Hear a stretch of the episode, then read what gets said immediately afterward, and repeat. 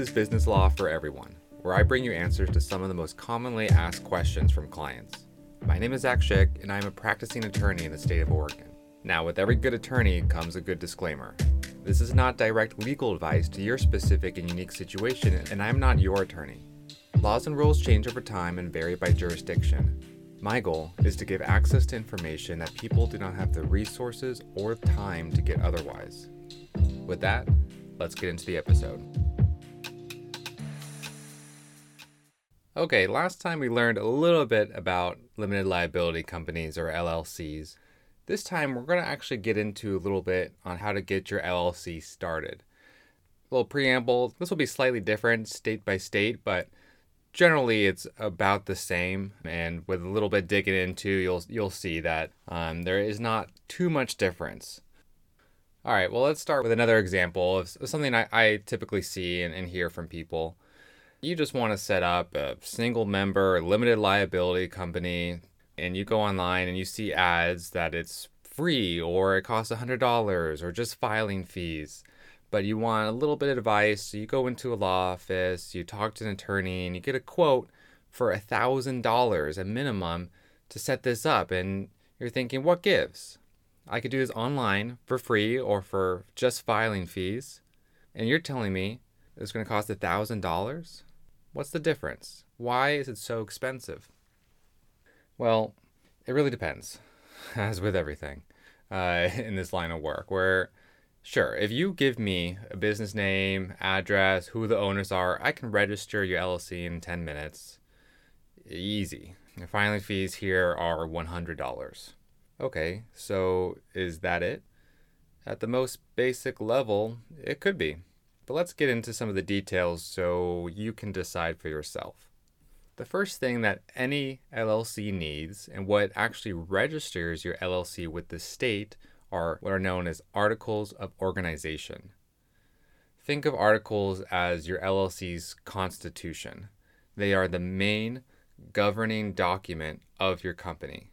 They can contain much more than this, but at a minimum, they normally contain the LLC's name, the business address, name and addresses of the owners and registered agent, whether the company will be member or manager managed, the date the LLC will dissolve or if it will be perpetual, and certain other contact information.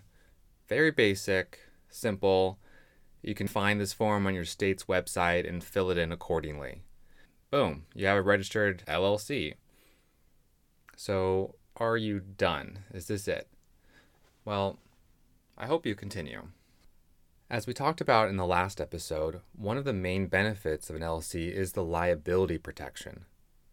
To maintain your liability protection, you have to treat it as a business. And one of the basic beginning steps is opening a business bank account so you can keep your business accounts separate from your personal accounts. Now, banks normally require a little more information than just the articles of organization. They want to see a taxpayer identification number, often called an EIN, which stands for Employer Identification Number, and an operating agreement. The EIN is a separate tax ID number that you get from the IRS. I know I said in the other episode that LLCs are not taxed, so why does it need a taxpayer ID? Well, just because the entity does not pay tax directly, it still generally files a tax return. Without going into too much detail here, there are very simple situations where you do not need a separate EIN. Still, even if that's the case, a bank is still probably going to want one. So at the end of the day, you're most likely going to need one. It's easy to file the form. It's Form SS4, or you could just go on IRS's website and do it electronically. Now, I mentioned the operating agreement earlier. If the articles are like your LLC's constitution, then the operating agreement are its governing laws or rules. The operating agreement says how everything else works, from income apportionment, voting, to dissolution. Many of you with LLCs out there are probably thinking, oh crap, I don't have one. I get this all the time where people are running companies without any documentation. What does that mean? Well, there's good news and bad news. The good news is that your state likely has default rules for all those things. So if you do not state otherwise in an operating agreement, it is stated for you. The bad news is that you may not like what the default is.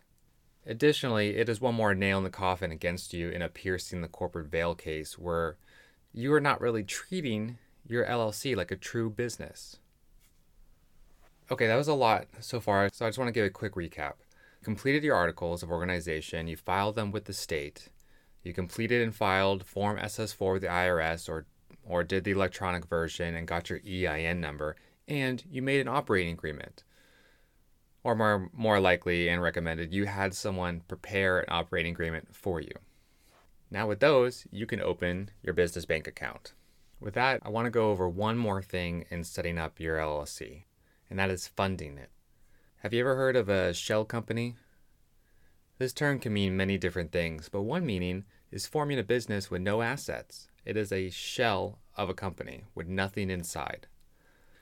With any business, you must make an initial contribution in exchange for your membership interest. The contribution can be money or property, in some cases, it can be services, but the main point is that it is adequate for the type of business that you are running. So, if you were starting a large taxi cab company, if those are still a thing, which, as you can imagine, has a lot of liability exposure from hiring drivers and dealing with all walks of people, and you only contribute $5,000 into the company, that is not even close to enough. But if your business is making handmade goods, we are getting closer.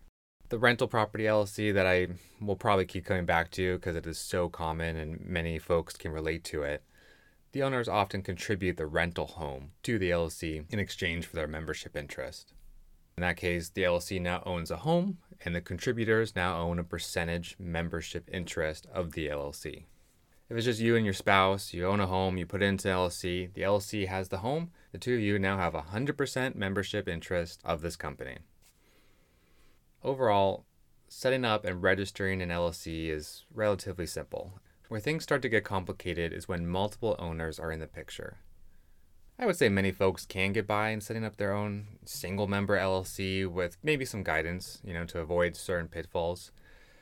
But no one should enter into a partnership or multi owner situation without getting legal advice.